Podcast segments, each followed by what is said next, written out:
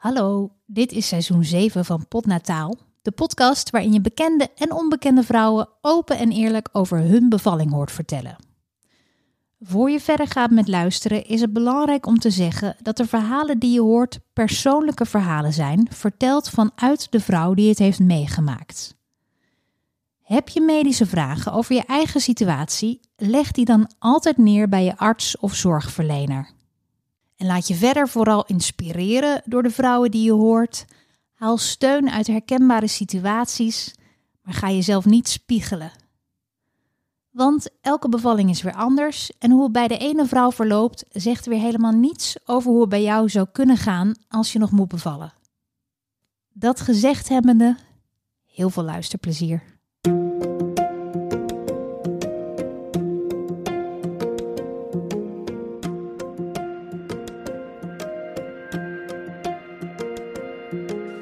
Ik kreeg totale error. En ik dacht, ik, ik, ik weet niet, ik weet gewoon niet wat het betekent. En um, dus wat, wat moet ik hierop antwoorden? Dus ik had tegen die arts gezegd, iets van only C-section please. Nou, dat vond hij echt natuurlijk hilarisch, want hij dacht, ja, oké, okay, ik, uh, ja, alleen, alleen C-section komt goed.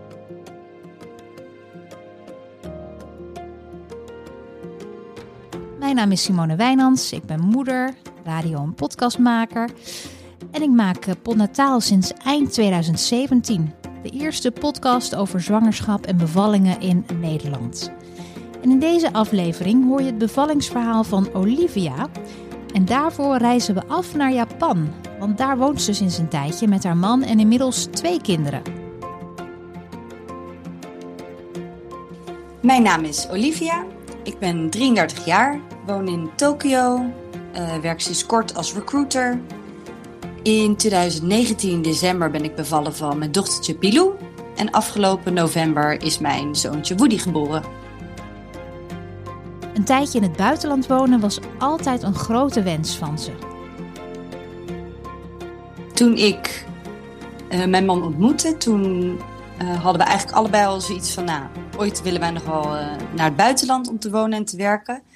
Wij zijn allebei een beetje opgegroeid als expatkindjes, dus het zat een beetje met paplepel ingegoten. Uh, en de afspraak was, degene die als eerst een aanbod krijgt om naar het buitenland te gaan, dan volgt de ander. En dat is gebeurd. Mijn man heeft een uh, aanbod gekregen om in uh, Tokio een nieuw kantoor op te zetten en ik ben meegegaan. En was Japan, Tokio, stond dat al bovenaan jullie lijst of hadden jullie nog meer landen waar jullie wel geïnteresseerd in waren? Nou, Tokio stond eigenlijk helemaal niet op mijn lijst. Althans, we wilden heel graag naar Azië. Dat was, uh, dat was hetgene waar we, waar we het over eens waren. En Hongkong en Singapore, een beetje dat soort uh, plekken kwam. Was, ja, daar hadden we als eerste een beetje uh, de discussie over via zijn werk.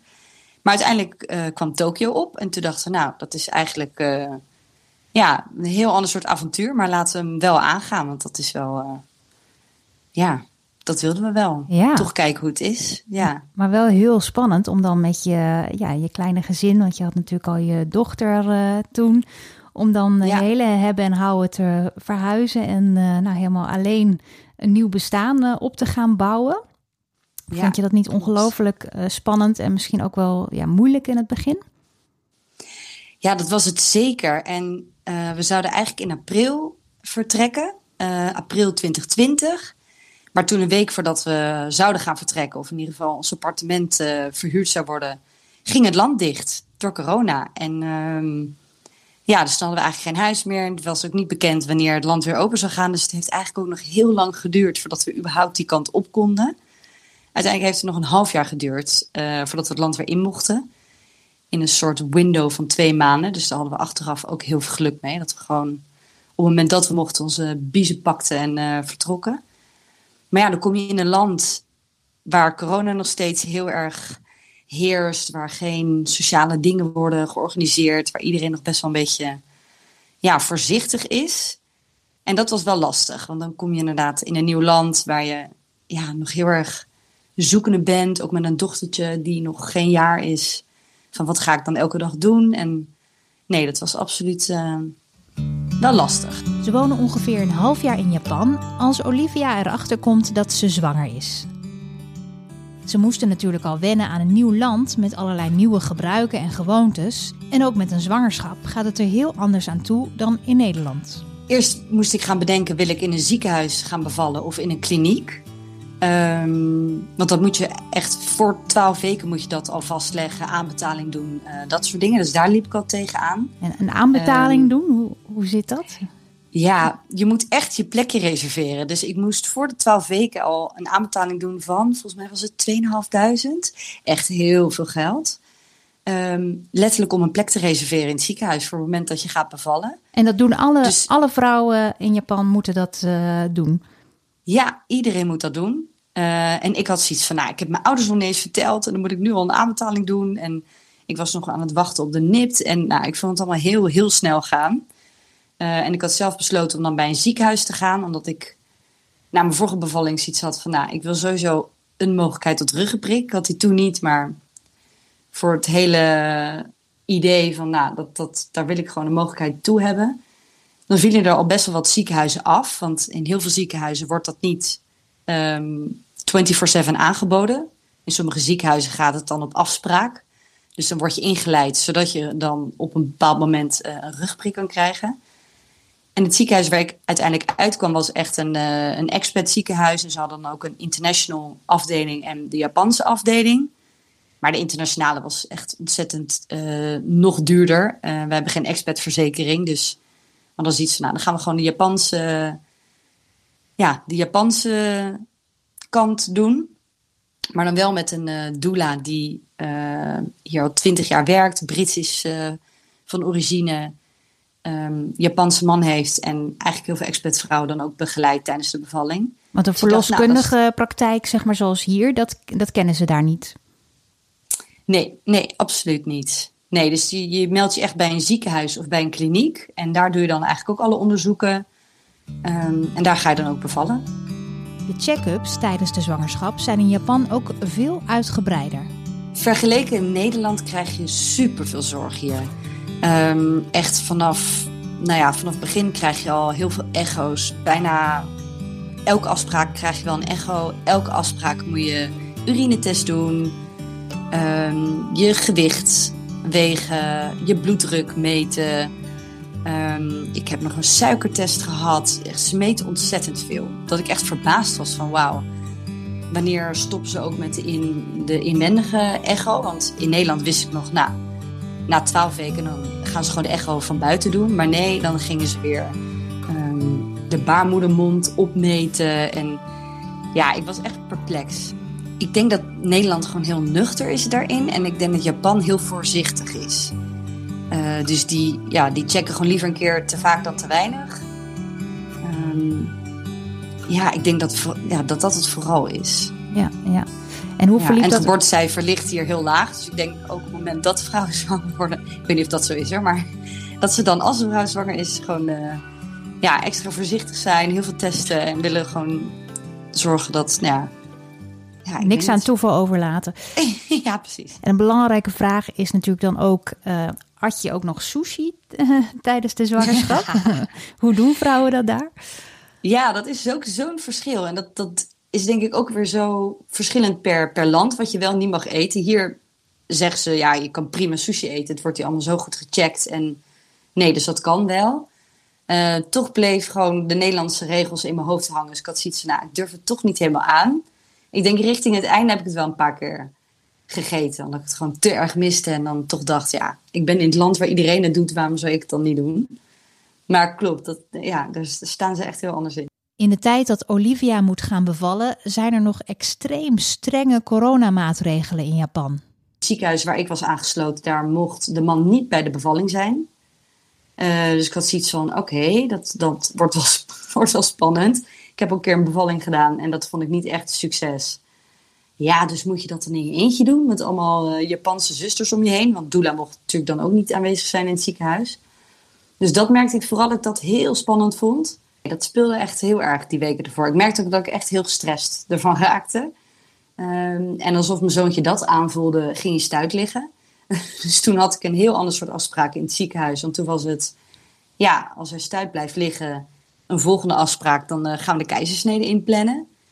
Toen dacht ik ook, wow, oké, okay, uh, dan wordt mijn beeld ook weer heel anders. Dus ja, ik heb toen echt alles geprobeerd. Van moxie, branders tot acupunctuur en uh, noem het maar op. Want hier uitwendig draaien doen ze hier ook niet. En wat is een moxiebrander? Ja, dat je van die uh, brandertjes bij je linkerteen en je rechterteen uh, moet plakken en dan moet aansteken. En nou, in heel veel uh, culturen denken ze dan dat dat gaat helpen met de baby draaien. Dus dat heb ik ook maar geprobeerd. Ja, baat het niet, dan schaadt het niet, denk je dan toch? Ja. Precies, ja. Braaf elke dag mijn oefeningen gedaan. En uh, ja, ja, richting het einde wist ik eigenlijk gewoon niet meer van... wil ik nou natuurlijk bevallen? Weet je wel, want zonder man lijkt me dat heel heftig. Maar ja, een keizersnede is ook best wel een ingreep. Ja, want jouw eerste dus bevalling was natuurlijk.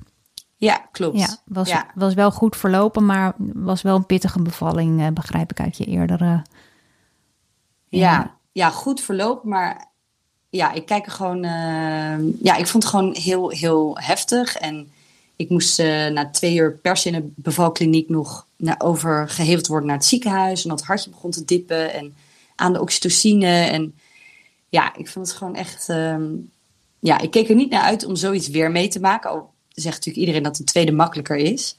Maar ik merkte dat dat wel ook heel erg meespeelde in. Oké, dan Ga ik in het Japanse ziekenhuis weer zo'n ervaring aan? Durf ik dat wel? Wil ik dat wel?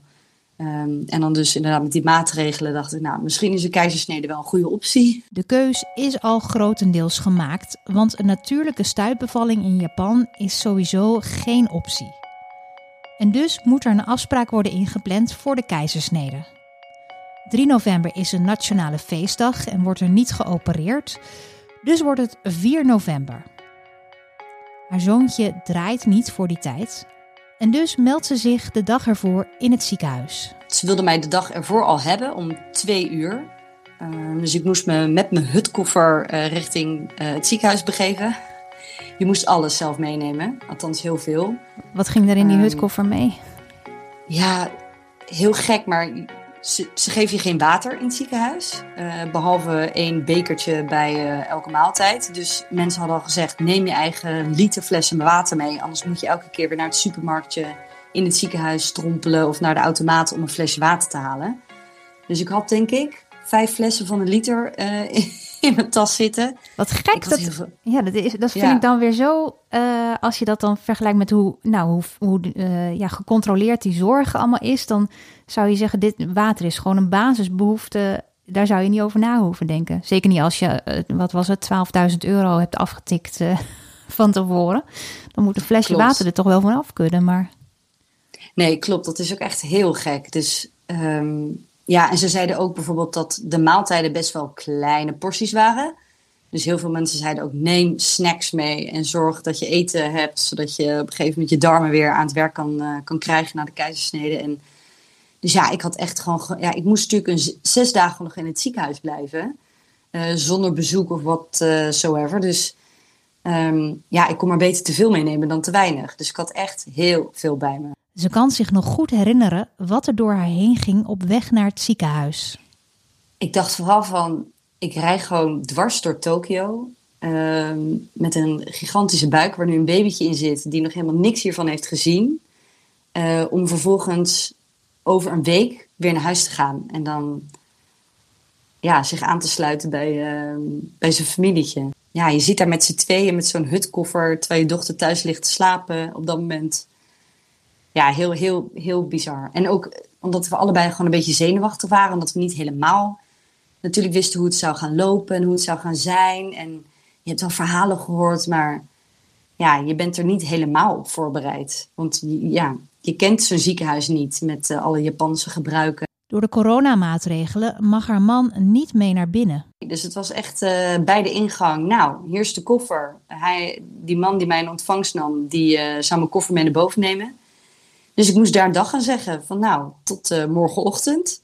Ik hoop dat de regels nog steeds gelden. Sinds een paar dagen hiervoor hadden ze de maatregelen zo gewijzigd dat mijn man toch wel in de OK aanwezig mocht zijn voor een paar minuten. Dus dat was echt het beste nieuws die ik kon krijgen ongeveer. Met wekenlang stressen om helemaal alleen te zijn. Um, ja, was ik gewoon zo blij dat hij wel aanwezig mocht zijn bij de OK. Dus ik zou hem de volgende dag uh, ja, toch weer in het ziekenhuis even zien. De doula mag er niet bij zijn. Maar omdat Olivia toch via een keizersnede gaat bevallen, vindt ze dat niet echt een gemis. De Japanse ziekenhuiskamers verschillen ook behoorlijk van de Nederlandse. Ik had van tevoren gehoord van je moet vragen om uh, het plekje aan het raam. Want ik wist al, ik kom op een gezamenlijke kamer te liggen. Uh, met een paar gordijntjes ertussen. Uh, met drie andere vrouwen, andere moeders, zou ik dan op de kamer komen te liggen. En er waren dan twee plekken aan het raam. En iedereen zei, die moet je echt hebben. Want dan, ja, als je zes dagen alleen maar in een soort donker hok ligt, dan word je echt niet blij. En nu kon ik inderdaad prachtig naar buiten kijken. Uh, dat is dat soort speeltuintje voor het ziekenhuis waar ik naar kon kijken. En ja, die kreeg ik. Dus ik was eigenlijk ja, met dat al helemaal blij. En er waren meer vrouwen op de zaal waar je terecht kwam? Uh, op het moment dat ik aankwam, was er heel toevallig een uh, vrouw tegenover mij. Die heel goed Engels kon. En die had de dag ervoor een keizersnede gehad. dus op het moment dat, dat iemand aan mij kwam uitleggen hoe de dag erna zou gaan lopen, um, was ik ontzettend aan het stuntelen. Want ja, ik sprak natuurlijk geen Japans en zij sprak heel slecht Engels. En toen was die vrouw ehm, zo mega lief en bereid om mij te helpen om even te vertalen en uit te leggen wat er allemaal ging gebeuren. Dus dat was echt, ja, voor mij echt perfect op dat moment. Want ja, die kon gewoon exact van minuut tot minuut uitleggen wat me te wachten stond. Ik dacht wel, oeh, dit gaat wel pittig worden. Uh, omdat zij echt nou, ze, ze kon echt niet terecht oplopen. Dus ik dacht, oi, dat wordt wel mijn, mijn voorland morgen. Maar het stelde me wel heel erg gerust dat zij precies kon uitleggen wat er ging gebeuren. Ik denk ook wel, ik hou heel erg van controle. Um, dus ja, ze gaf me wel een beetje het gevoel van: oké, ik weet precies wat gaat gebeuren. Ik weet wanneer ik om bepaalde dingen kan vragen. Um, ik weet precies wanneer ik ja, moet zeggen tegen Mitch, mijn man, uh, om aanwezig te zijn. Of ja, dus dat vond ik eigenlijk juist wel heel prettig. Ja, en hoe zag de kamer eruit? Uh, ook wit, zoals de meeste Nederlandse ziekenhuizen? Nee, heel grappig. Juist heel oudbollig uh, zag het eruit. In Nederland is alles wit, maar hier was alles een beetje bruinig. En er hing een soort hele lelijke oud-roze gordijnen en heel veel hout. En ja, het zag er echt uit alsof het uit de jaren 40 kwam ongeveer. Natuurlijk is, was het allemaal netjes en heel schoon. Maar nee, gewoon ja, heel aborrig. wat je weer helemaal niet zou verwachten dan, vind ik, in een Japans uh, ziekenhuis. Zou, ja, ik zou dan toch een soort van alles heel strak of zo hebben verwacht. Ja, en gek genoeg zijn dat soort dingen juist niet. Ik weet ook dat bijvoorbeeld het gemeentehuis hier, nou, dat, dat, dat zie je echt in de slechtste kantoorshow van uh, eh, 50 jaar geleden. Zo ziet het gemeentehuis eruit. En ja, zo'n ziekenhuis ziet er dus eigenlijk ook gewoon een beetje zo uit. Alsof ze daar niet echt, uh, moeite, ja, niet echt moeite in steken. Het moet gewoon werken, het moet schoon zijn en uh, that's it. Even rustig settelen is er niet bij voor Olivia. Ze wordt onderworpen aan een hele lading tests. Ik had echt, nou, ik denk tot avondeten echt, echt geen rust. Uh, dus er werd nog een soort, ja, hoe heet dat? Er werd een band om mijn buik gedaan en dan gingen ze volgens mij beweging en het hartje meten, anderhalf uur lang. Dus dat gingen ze doen. Ze gingen volgens mij nog een keer bloed prikken. Om, uh, ik weet niet eens maar waarom. Ik moest nog een keer een urinetest doen. Dus ja, van alles weer getest en, uh, en gedaan. En ja, toen kreeg ik het avondeten. En ik dacht eigenlijk, oh, eigenlijk best wel lekker. Een avond gewoon voor mezelf. Um, ze hebben in het, in ziekenhuis hadden ze ook geen wifi. Dus ik had mijn eigen wifi-port ook meegenomen in die hutkoffer. Dus ik had zoiets van, nou, lekker. Gewoon een avondje een beetje series kijken. Uh, maar ik had een beetje onderschat dat het heel warm was in het ziekenhuis. Ik was daar ook al op voorbereid, dus ik had echt een shirtje met korte mouwen en een kort broekje mee. Maar ik ben echt gaan vragen om icepacks. Ze, ze maken het daar gewoon 5 of 26 graden. Super warm. Dus ik heb die, en was natuurlijk ook uh, zwanger, hoogzwanger. Dus waarschijnlijk nog warmer dan normaal. Maar ik had het zo warm die nacht. Ja, dus ik hoopte eigenlijk op een goede nacht. Maar ik heb eigenlijk vooral op icepacks gelegen op mijn deken. Echt uitgerust is ze dus niet na zo'n zweetnacht. Het is die day. En ook de ochtend begint weer met een heleboel testjes. Ik moest dan uh, volgens mij om zeven uur weer een urinetest inleveren. Uh, ik had dan ook nog een echo om zeker te weten dat hij nog steeds stuit lag. Dus dat had ik. Ehm, en dan om negen uur moest mijn man zich melden. Dan mocht hij van negen uur tot kwart over negen bij mij op de kamer. Ehm, dus dat, dat was echt heel fijn. Ik had hem ook echt op het hart gedrukt. Please, kom op tijd. Ik wil niet vijf voor negen me zorgen maken dat jij er nog niet bent. Dus die stond inderdaad buiten uh, op dat pleintje wat ik kon zien. We hebben ook nog naar elkaar staan zwaaien. van nou, tot zo. En waarom een kwartier? Uh, wel, het klinkt wel heel, uh, nou ja, bijna alsof, alsof het een soort van gevangenis tijdens... Ja, zo voelde het ook wel een beetje. Um, ja, ik denk omdat ze natuurlijk de maatregelen pas net hadden gewijzigd. Dus het is van, ja, je krijgt een kwartier en dan gaan we naar beneden. En dan splitsen onze wegen. En dat is het. Dus ja, hij mocht dan het kwartiertje bij ons op de kamer. Nou, dat was wel echt ja, een beetje zo onwennig van, nou, oké, hier zitten we dan. En um, over anderhalf uur ja, is hij er. Um, en toen om kwart over negen kwam iemand ons halen, moesten we allebei naar beneden. Ik had al een heel uh, soort uh, gewaad aan en uh, speciaal ondergoed. En nou, ik mocht dan naar beneden. En dan op de derde verdieping zou het dan gaan plaatsvinden. En hij moest dan richting de wachtkamer. En ik moest dan mee richting de operatiekamer. En daar moest ik ook weer gaan zitten. Ik moest weer alle papierwerk uh, doornemen. Ze houden erg van papierwerk in Japan. Uh, dus ik moest echt nou, mijn naam ook weer checken. En uh, ja, nog een keer dubbelchecken of alles wat was ingevuld, of dat correct was. En op een gegeven moment kwam er ook nog een onderdeel die ik dus per ongeluk niet had aangevinkt. Iets van dat als ze iets vinden tijdens de operatie, dat ze dat dan ook gelijk mogen weghalen. Iets in die trant. En ik kreeg totale error. En ik dacht, ik, ik, ik weet niet ik weet gewoon niet wat het betekent. En um, dus wat, wat moet ik hierop antwoorden? Dus ik had tegen die arts gezegd iets van only C-section please. Nou, dat vond hij echt natuurlijk hilarisch, want hij dacht, ja, oké, ik uh, ja, alleen, alleen C-section komt goed. dus um, ja, dus had ik al papierwerk uh, doorgenomen en toen mocht ik dan de OK binnen. En dat, dat voelde al helemaal surrealistisch. Um, Zo'n blauw soort blauwe loper waar ik overheen alleen maar mocht lopen richting de tafel. Er waren superveel uh, midwives, liepen daar rond. Echt een soort mierennest aan, uh, ja, aan artsen en midwives. Dus dat was echt even van, oké, okay, nu gaat het dus echt gebeuren. Ze is gespannen, maar ze is vooral blij dat het eindelijk zover is. Ze moet gaan liggen op een bed voor de ruggenprik. Op dat moment vond ik wel even wat minder want ik moest me heel erg gaan opbollen. En uh, hij zei van oké, ik ga nu een koud goedje dan over je rug doen. En dan daarna ga ik de rugprik erin doen. En ik moest me heel bol maken. Ik lag op mijn rechterzij. Um, en hij was super lang aan het, aan het duwen en aan het doen. En ik merkte op een gegeven moment dat mijn gezicht begon te tintelen.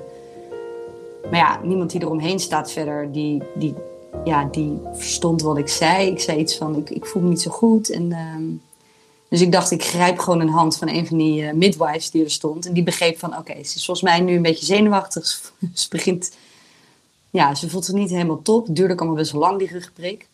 Um, dus die is ook heel lief naast mij op een krukje gaan zitten. En die heeft gewoon de hele tijd mijn hand vastgehouden. Dus dat was echt heel schattig. Nou, de rugprik zat toen en toen uh, werd ik op mijn rug gelegd. Uh, toen begonnen ze eigenlijk al best wel snel. Dat ik zoiets had van, hallo, um, er moet nog iemand naar binnen komen. Maar op dat moment zat mijn man dus in de wachtkamer. Uh, naast een andere man. Um, zijn vrouw die was natuurlijk aan het bevallen, maar die ging voor een rugprik. Dus die zaten eigenlijk allebei in diezelfde wachtkamer te wachten. En toen kwam ineens een midwife naar hem toe van... Oké, ze wordt dus zo geopereerd en dan na de operatie dan mag je de baby nog even zien en dan moet je gaan. Hij had zoiets van, huh, maar ik mag aanwezig zijn in de, in de OK. Um, maar goed, ook dat ging weer op zijn Japans net niet, Engels net niet. Dus die man naast hem, die heeft uiteindelijk uh, geholpen met tolken. Toen is ze gaan bellen en toen mocht hij dus uiteindelijk wel naar binnen. En jij zat dus maar, ging... lag daar maar en dacht, oh jee, oh jee, het gaat mis, ja, hij is er niet. Ik heb het echt drie keer gevraagd. Uiteindelijk kwam die gelukkig. Dus daar was ik heel blij mee. Maar toen hoorde ik dus later dit verhaal. Toen dacht ik, oh, ik ben heel blij dat ik niet op de hoogte was hiervan. Dan was ik echt heel zenuwachtig geworden. Het gaat op het nippertje goed. Anders had haar man het moment helemaal gemist. De OK is niet helemaal berekend op zo'n lange Nederlander. Het schermpje wat ze dan hadden neergezet was natuurlijk niet gemaakt op zijn lengte. Dus iedereen moest vrij hard lachen omdat hij gewoon vol over dat uh, schermpje kon kijken. Mijn open buik in. Dus het was even van, oeh, kan hij nog verder omhoog? Uh, Oké. Okay. Hij ging niet uh, van zijn stokje. Hij ging niet van zijn stokje. Nee, gelukkig niet. Maar ze zat wel van, oeh, uh, ik wil dit niet zien. En ik kon het zelf ook via die lamp zien. Dus ik moest echt even kijken van waar kan ik wel, wel of niet kijken om het zelf ook niet te zien. En toen, uh, toen op een gegeven moment kregen we een bericht, oké, over 30 seconden wordt uh, jullie zoontje geboren. Dus dat was wel even zo'n moment van, oh, oké, nu gaat het echt gebeuren, spannend. Um, ja, we hadden allebei mondkap op. Dus het was echt, we konden elkaar alleen maar in de ogen kijken van, nou, je kon je eens zien of de ander aan het lachen was. Um, dus we keken elkaar echt zo diep in de ogen aan. En toen ja, werd hij geboren. En toen hoorden we gelijk zijn huiltje. Dus toen, ja, dat was zo'n mooi moment. Want dat is precies wat ik gewoon zo graag met hem wilde meemaken. En ja, nu was hij daar in de OK met mij om dan, ja, het eerste huiltje dan te horen. Ja, dus dat was echt uh, een mooi moment. In alle opzichten een totaal andere bevalling dan haar eerste. Maar eindelijk is haar zoontje dan daar. In eerste instantie hoort ze hem alleen maar huilen, want hij wordt door de artsen meegenomen voor checks. Het is niet zoals in Nederland dat, uh, dat je babytje gelijk op je borst krijgt en dat je gelijk kan aanraken en dat soort dingen. Dus het werd eerst gelijk apart genomen om, uh, om allemaal testjes te doen. En toen later uh, kwam die om het, om het schermpje heen om dan even zo bij ons hoofd gehouden te worden.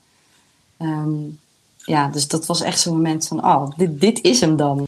Ik zag vooral gewoon een super klein babytje. Ik was gewoon helemaal niet meer gewend hoe, hoe groot of klein een babytje is. Ik was natuurlijk inmiddels gewoon mijn dochter van twee al uh, uh, gewoon gewend. Dus dat had ik vooral. Ik dacht, hè, wow, hij is zo klein. Um, en dat ik ook gelijk wel weer mijn man erin zag. Mijn dochter was echt een copy-paste van mijzelf. Maar ik zag uh, bij mijn zoontje echt gelijk... Um, ja, de neus-mond combinatie gewoon precies zoals mijn man. Maar dan dus echt super klein. Dat ik wel echt dacht, oké, ja, we gaan straks gewoon een paar dagen helemaal aan elkaar wennen. Want ja, we waren aan elkaar, uh, aan elkaar aangewezen eigenlijk. Het is een mooi, maar ook gek moment. Want Olivia realiseert zich dat dit voorlopig het enige moment met z'n drieën zal zijn. Haar man moet al snel de OK weer verlaten om haar zoontje naar de nursery te brengen terwijl ze zelf gehecht zal worden. Het ging ook allemaal zo snel. Zo van, oké, dit is soort van de tien seconden die je krijgt met elkaar, met z'n drietjes. En dan daarna ja, moeten we gewoon een week wachten voor we dat weer hebben. Dus ik, ik was ook vooral daar een beetje mee bezig. Van, oh god, dit is gewoon... Nu is het moment dat we even met z'n drie zijn en dan hierna ja, splitsen we allemaal weer op. Ja. ja, dat vond ik vooral een beetje gek. Ja, gek idee. Ja, gek idee. En ook wel, um, kan me ook wel voorstellen dat je op dat moment zo'n gevoel had gehad van, nou, wat on, oneerlijk, wat wordt ons aangedaan of zo. Dat je toch ook een beetje nou, overmand natuurlijk door emoties en door hormonen. Dat je denkt, dit kun je toch niet maken? Dat je, dat je een, een, een jong gezin uh, ja, weer opsplitst eigenlijk. Ja, klopt. Dat had ik heel sterk. En ik denk vooral de weken er naartoe vond ik het gewoon heel heel gemeen en nog gewoon vooral een beetje debiel eigenlijk. Dat je, dat je ja, dat, dat die regels hier nog steeds gelden. Terwijl in Nederland ze, ze helemaal niet meer zo streng waren in het ziekenhuis. Omdat het ook gewoon een beetje inhumaan is, toch? Ja. Dat je dan zo'n gezin weer opbreekt of um, ja, puur door de coronaregels. Ja, ik vond het gewoon een beetje debiel. Maar goed, ik, heb, ik had in de weken daarvoor me daar al, nou ja, een beetje al um, bij neergelegd. kunnen neerleggen. Dus op dat moment had ik ook zoiets van, het is gewoon zoals het is. Um, op dat moment had ik ook bedacht van, nou, weet je, als ik bijvoorbeeld na twee dagen naar huis zou zijn gestuurd, ja, dan had mijn man alles moeten doen.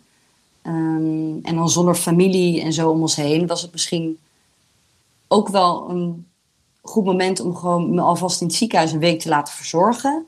En als ik dan eenmaal thuis zou komen, dan nou, was ik in ieder geval iets meer op de been dan de paar dagen vlak na de keisnede. Ze hadden het een beetje misschien naar elkaar ook goed gepraat. Van nou, ja. jij wordt gewoon verzorgd in het ziekenhuis. Weet je, je hoeft je nergens zorgen om te maken. En dan, ja, dan kan ik daarna gewoon drie weken vrij nemen. En dan hebben we tenminste gewoon echt ja, lang samen, zeg maar. Ze proberen het maar van de positieve kant te bekijken.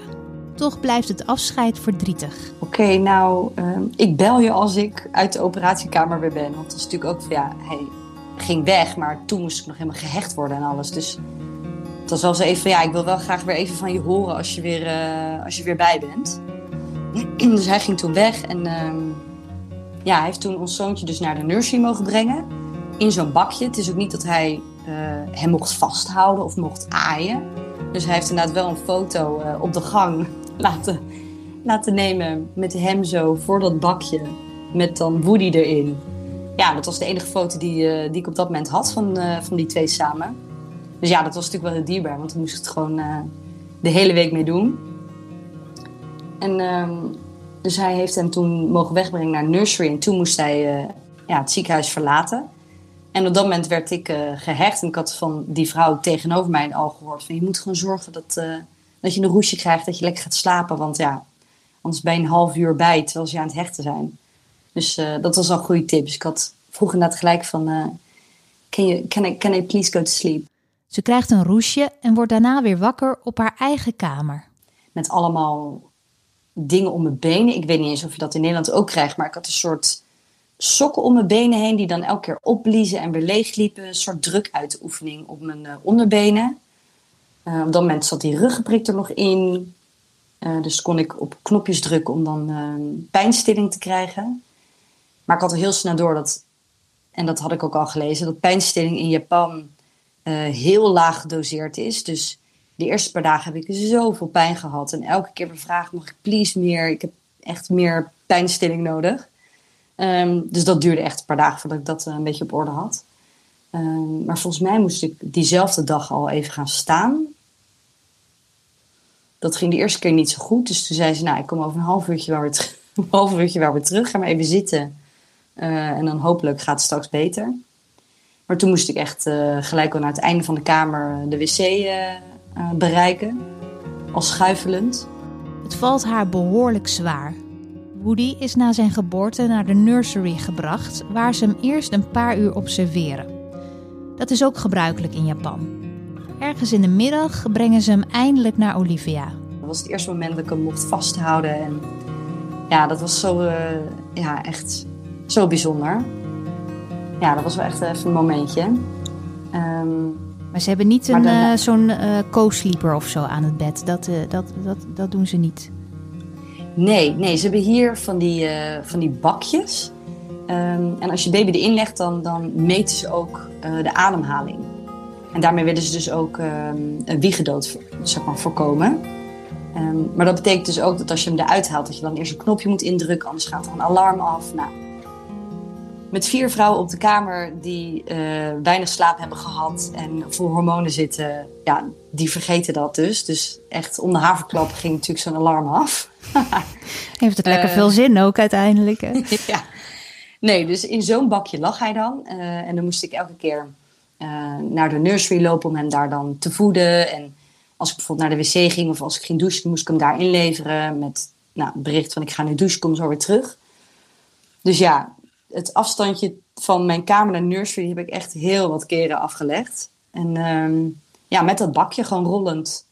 Met dat bakje um, door de gang naar de nursery. En dan de rest lag die uh, wel gewoon bij mij op de kamer. Daar kon ik eigenlijk gewoon zelf voor kiezen. Intussen is er natuurlijk ook nog herstellende van de keizersnede. En dat is behoorlijk pittig.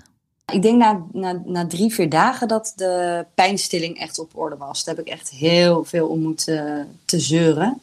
Uh, een paar keer ook echt heel hard moeten huilen. Ik denk dat ze toen wel zoiets hadden van... oké, ze, ze meent het echt, laten we haar gewoon nog maar geven. Dus na een paar dagen dacht ik wel van... oké, okay, ik begin weer een beetje, weer een beetje te leven. Um, ik had wel echt op dag twee bijvoorbeeld al borstvoeding uh, het raam uitgegooid. En ik dacht, ja, ik heb zoveel pijn en ik weet gewoon niet of ik dit, uh, of ik dit wel wil en kan doorzetten. Ik was sowieso de eerste keer ook niet super fan. Maar toen heb ik het al vier weken of vijf weken of zo gedaan, borstvoeding. En nu dacht ik, ja, ik heb zoveel pijn. Ik denk dat ik gewoon even liever nu aan mijn herstel denk... dan dat ik ook nog onder een soort Japans toeziend oog mijn borstvoeding op gang moet krijgen. Ja. Bij toeval komt Olivia daarna in het ziekenhuis de vrouw tegen... wiens man naast haar man in de wachtruimte zat toen Olivia in de OK was die kwam ik tegen toen op een gegeven moment in de nursery. En ik was natuurlijk de enige uh, buitenlandse vrouw daar. Dus had zoiets van, ja, ben jij Olivia? Dat moet dan wel. Dus ik helemaal, oh. En ja, zij is getrouwde Australiër. Dus, dus zij heeft wel een beetje van beide culturen natuurlijk meegemaakt. Dus nou, we, dus we vielen elkaar huilend in de armen. Want we hadden echt zoiets van, oh yes, we hebben een soort partner in crime. Weet je, met wie je, met wie je gewoon terecht kan met al je emoties. Want in die hele periode daar heb ik eigenlijk de Japanse vrouwen niet één keer zien huilen om me heen. Dat was echt ontzettend opvallend. Ja. Zelfs niet bij vrouwen die dus inderdaad, nou ja, kosten wat kost een borstvoeding op gang willen krijgen. Dus die echt ongeveer elk moment van de dag dat ik daar kwam, weer daar zaten met uh, midwives die dan echt borstmassage aan het doen waren om, nou ja, iets eruit te krijgen. En ja, super frustrerend. Maar ja, borstvoeding is dus wel heel belangrijk in Japan. Waar Olivia af en toe haar emoties de vrije loop laat, want het is natuurlijk nogal wat. Net bevallen zijn, hormonen all over the place, alleen in een ziekenhuis en de pijn van de keizersnede. Laten de Japanse vrouwen die ook in het ziekenhuis zijn helemaal niets van die emoties merken. Het was echt, echt opvallend. Ehm, ik, ik was echt, nou, ik denk een beetje de gekke buitenland die alleen maar liep te huilen. Want ik merkte gewoon inderdaad kraamtranen en zonder bezoek, zonder familie om je heen. En ja, ik was echt heel veel aan het huilen gewoon daar. Uh, niet eens per se omdat ik echt altijd verdriet had, maar ook gewoon door de situatie en uh, alles. Maar inderdaad echt gewoon geen enkele Japanse vrouw zien huilen die paar dagen. En, dat zit echt gewoon hier in de cultuur.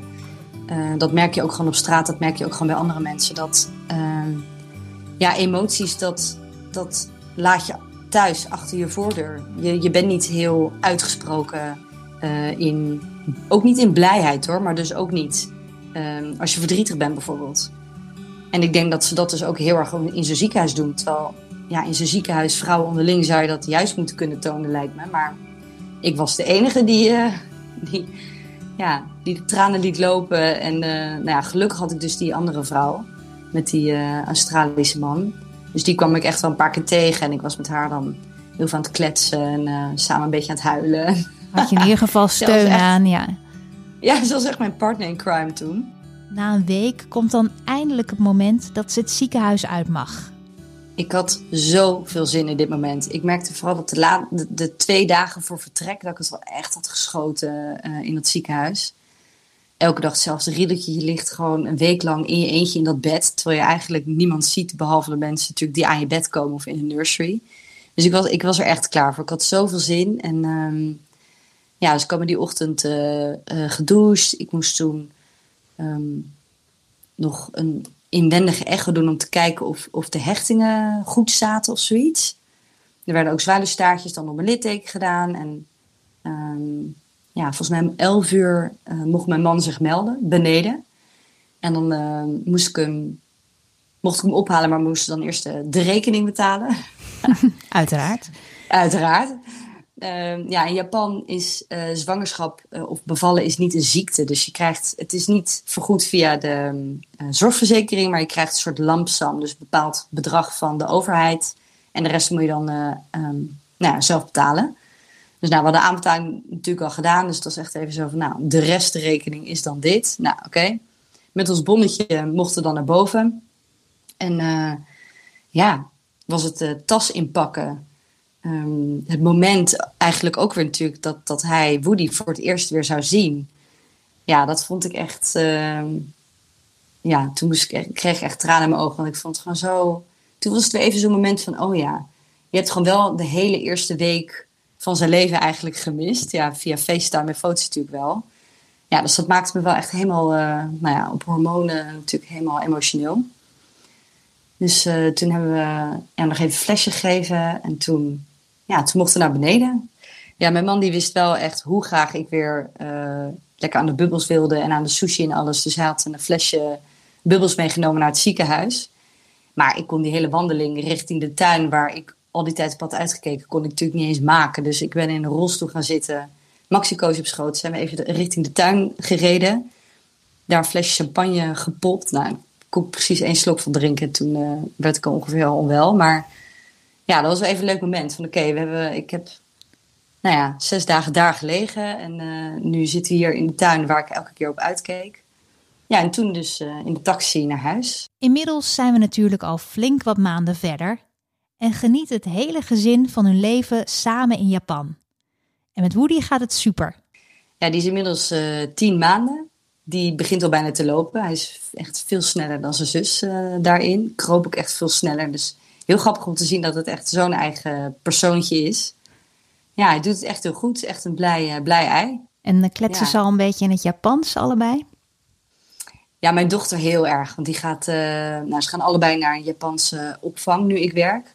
Maar mijn dochter die, die brabbelt echt gewoon, gewoon vol in het Japans. Als ik haar kom ophalen, dan zegt ze in het Japans uh, gedag tegen iedereen. En ja, maakt ze nog een babbeltje terwijl ze de schoenen aan het aantrekken is. En ja, echt uh, zo schattig om te zien. Echt zo knap. Het is en was een bijzonder avontuur voor het hele gezin. Iets wat ze niet snel zullen vergeten. We zeggen zelf ook wel eens van het is een soort snelkookpan aan ervaringen geweest. Want ja, er is zoveel gebeurd in deze twee jaar. Ook natuurlijk door corona en nou, dat we überhaupt het land niet in konden. En dan alles wat je hier leert, omdat alles zo anders gaat. En met die taalbarrière. En ja, we, ja, we leren gewoon superveel. En het is een heel cool avontuur. Het is absoluut niet altijd makkelijk. Maar ik ga hier absoluut uh, later wel echt trots op terugkijken. Je hoorde het verhaal van Olivia. Ik hoop dat je dit een mooie aflevering vond. Zo ja, laat dat dan zeker weten in de reviews op iTunes. Je kunt me volgen op Instagram via @potnataal en ik heb ook nog een persoonlijk account, dat is @simonewijnands En uh, rest me alleen nog om te zeggen: vergeet niet om al je zwangere vriendinnen, buurvrouwen, nichtjes, zusjes, collega's en noem het maar te vertellen over deze podcast. Dankjewel voor het luisteren en tot de volgende.